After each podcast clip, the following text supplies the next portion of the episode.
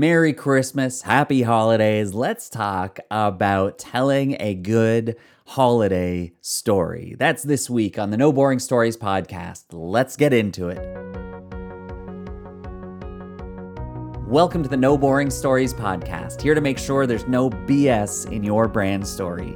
You know that storytelling is the best way to engage your ideal audience today, but finding and sharing your brand story can be a confusing process. My friend, if you're confused, you better believe your audience is too, and a confused audience will not buy.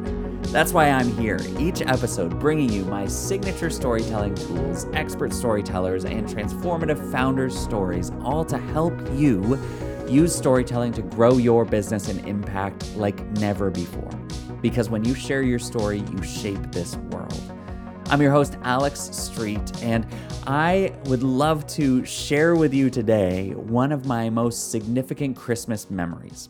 Not necessarily my favorite Christmas, but the most significant memory that I can think of, and how I transformed through this experience. Because when we think as business owners about sharing stories at this time of year, it's more important than ever before throughout the year because what what is happening around the holiday season is everybody is like sell sell sell buy buy buy buy my stuff my stuff is better. And it seems to be this this berating of opportunities to buy and change your life with our products. Well what if you could tell a story? What if you could tell tell a story that connected with your audience and and that helped you stand out that's what happened to me in my story here. And I think that that's what we can approach and how we can approach as business owners the holiday season, a time when obviously you want to sell some products, but what do you do to stand out when everybody is just talking about their price or their product? How do you stand out from the crowd? You tell a great story.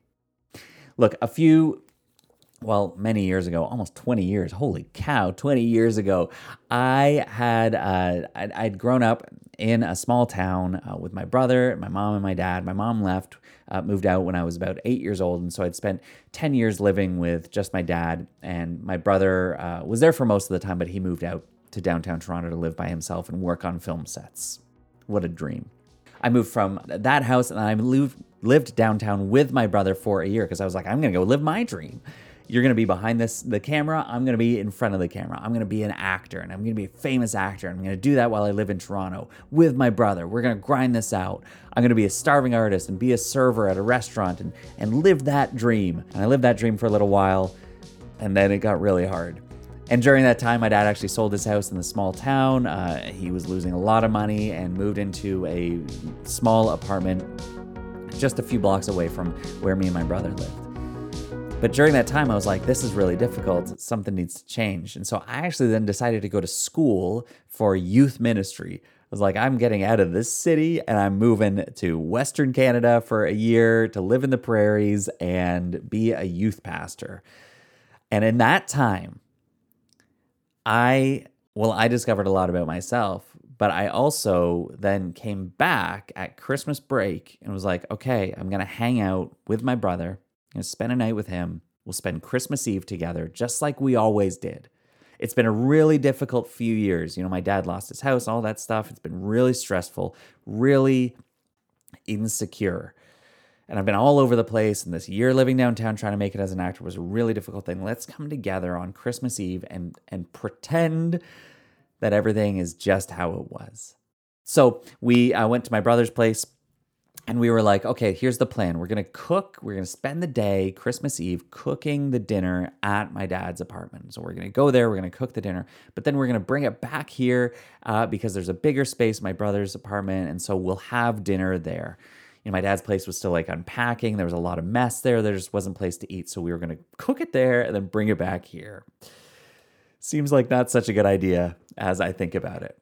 Look, just a couple of weeks before that, my brother mailed me a birthday present. Again, in Western Canada, he mailed this coat across Canada, and it was like a bomber jacket kind of thing. Like it was like almost this this fake leather, fake suede kind of thing with a furry collar, super in in the early 2000s. And I had my own and I felt like an absolute model wearing this thing. I felt like a mix between I'm either Maverick from Top Gun or I'm I don't know who was hot back then, but that person. I was gonna say Ryan Gosling, but he was like 18 then. I don't know. Maybe he was hot. Of course, he was hot. And I felt like a super stud in this jacket, and I loved this thing. And so I got home, and like that's all that I wore. I just wore this coat everywhere that I was. I was sitting inside. I'm like, I'm wearing my coat. It feels great. So we're sitting around all day. We're cooking. We're doing these things. We're having our time together. We're trying to unpack my dad's stuff. And then everything's ready. The food's ready. Great. Excellent. Let's transfer it. Let's go. We'll go out and, and go to the other apartment. Well, as we step out the door, so I'm carrying the turkey in this pan, like just straight from the oven. I've got oven mitts on and I'm carrying this turkey up at my chest, sort of. And I'm going to take good care of this. I'm going to sit in the back seat while we drive across town and I'm going to take care of the turkey. As I step down the hallway, I look back and I hear this like fumbling, this stumbling. I look back and my dad had fallen. In the hallway right outside his apartment, my brother closed the door. He turned around and saw the same thing. And so now we're in this L shape in the apartment. My dad's kind of at the, the corner of that and he's on the ground. And we're like, what's going on? And as I turned around, I spilled, I turned the turkey, I turned on so quickly that the turkey grease spilled all down the front of my brand new jacket. And I was pissed. I'm like, this is my jacket. Meanwhile, my dad's on the floor. I don't know what's going on in my brain. And then he looks up. He's like, whoa, what happened? We're like, I don't know. Do you feel okay? He's like, not really. So we're like, uh, okay. So we call 911. And I'm standing there with the turkey the whole time in the hallway looking at him. I put it down on the ground for a little bit. Now it's on the ground of a downtown Toronto apartment. We've got this turkey. My dad, we're like, sit up, drink some water. The ambulance comes, they come in, they check him out. They say, okay, we're going to take him to the hospital. We think he just had a heart attack. Me and my brother look at each other like, he just, what? What? This, this isn't how it's supposed to happen.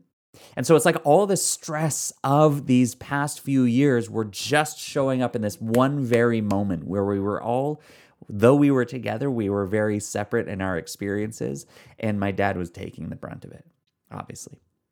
And so then he's taken to the hospital. We follow him to the hospital. We left the food there in the apartment, went to the hospital. I know you're concerned. What's happening with the food? Uh, we, we follow him to the hospital. We go in with him, check him out, sit with him for a little bit. And they're like, he's okay. He just had a mild heart attack. He'll be all right. He should be out in a couple of days. Obviously, this isn't convenient time for you guys. But you know what? Like, you can go home. He's fine and he's going to sleep for like 12 hours now. So, it's okay. You can stay if you want to, but you can go also, and and he'll be okay. We'll obviously let you know if anything's going on. So we sit there and we're like, man, this has been the story.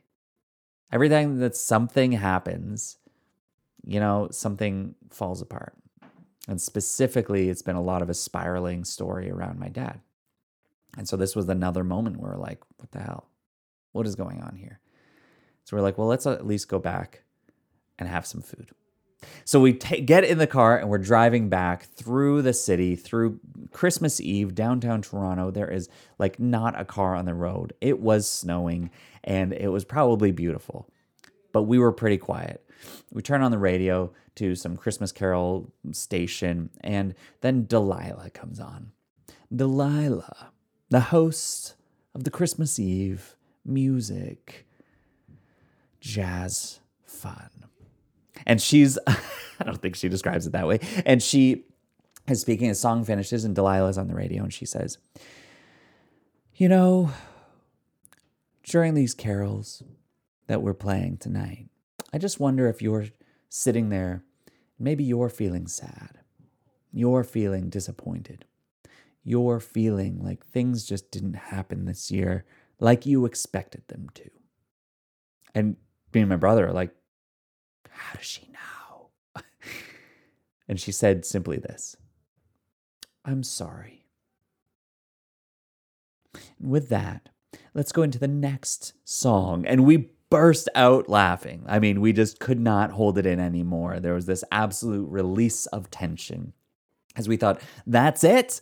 She's sorry. That's it. After we just watched all this happen, that's it and we laughed with each other. We we we uh, said it back to each other. We're like, you know what? The worst thing just happened, but I'm sorry. And we just laughed it off because you have to sometimes. Death is weird, death is funny, pain is weird, pain is funny in order to cope with it. That's what I've experienced. And so we keep driving. We get to the apartment and we unpack. We go up the stairs. Uh, we take the food up with us. And instead of getting plates out or anything, we got two forks and we both stuck a fork in the turkey because we were done. We started eating. We cheers to a rough night and we said, We'll see you in the morning. That was Christmas. Knowing that throughout all the stress, at least I had the support right here. We went from stressed to supported. And I think that's how we carried it through going forward, knowing that whatever was going to go on beyond this, we would be okay as long as we stuck together. Over the next 10, 15 years, we saw my mom die, we saw my dad die, we've seen a bunch of ups and downs. And through it all, we supported each other. And I think that's what's most important is through all the stress that you find support. So as I look back at that story and I think about other moments that we're going through and the moments that people are going through even this holiday, all the stress that they feel, I think, okay, but how are we supporting each other? We feel more stressed when we're alone, more stressed when we feel pressure, more stressed when we feel like it's all on us, or when we're, distracted from what really matters by something that we have, I don't know, put our focus on, like me with my coat in that moment, I cared more about my coat than my my dad. What was going on there? Because I was distracted. I distracted myself. I had I had almost like uh, guarded myself against something like this. But really, what we need to do is support each other and say, okay, no matter what's going on, don't distract from the people and the things that are in front of you because that's where they need you and that's where you need to be. Now, look, all of this, this, what does this have to do with business? What does this have to do with anything? I hope, first of all, that you just connect with something here. And if you need this support, if you do feel stressed, you need something around these holidays, then absolutely reach out. Look, reach out to a friend or reach out to me. Maybe I'm your friend. I don't know. And just say, hey, it's really nice to know that that you've got the support and that you can support me. Absolutely. Let's do that. But here we go as we shift towards now, how do you tell a good story this holiday season? We've got to ask the question. We got to start thinking what do people really want? In that moment, Delilah comes on. We're like, okay, music is good. And then she spoke. And what she did was she spoke right to exactly where we were. And she didn't offer and she just said, I'm sorry. And maybe that was exactly what we needed in that time, just to know that we are supported, that we are known, we are understood. In that moment, it actually jumped out, it stood out. So as you go through the ups and the downs, maybe support is the most important thing. Maybe when you think about your clients going forward, support is the best thing that you can offer them. And you can support them not by saying, buy our product, it's cheaper than anybody else's, but by saying, I understand you, I know what you're going through, and here's how I can help. That's support. So let's talk next episode about how that actually plays out, how to find that story and tell that story in your marketing, in your branding with what you're doing today. Thanks for listening to my story, one of the most memorable, I think you can obviously see why, uh, Christmas moments of my life. And I hope that you found yourself in it as well, because that's why we share our stories, so that you can say, You're kidding. You too? Look, if you've had something similar happen to you, you've had your crazy Christmas stories, I'd love to hear them. So reach out to me on Instagram at Street Says, shoot me a DM, tell me your crazy Christmas stories or holiday stories. I'd love to hear all about it and share in this together. This has been No Boring Stories. I am Alex Street, and we are just getting started.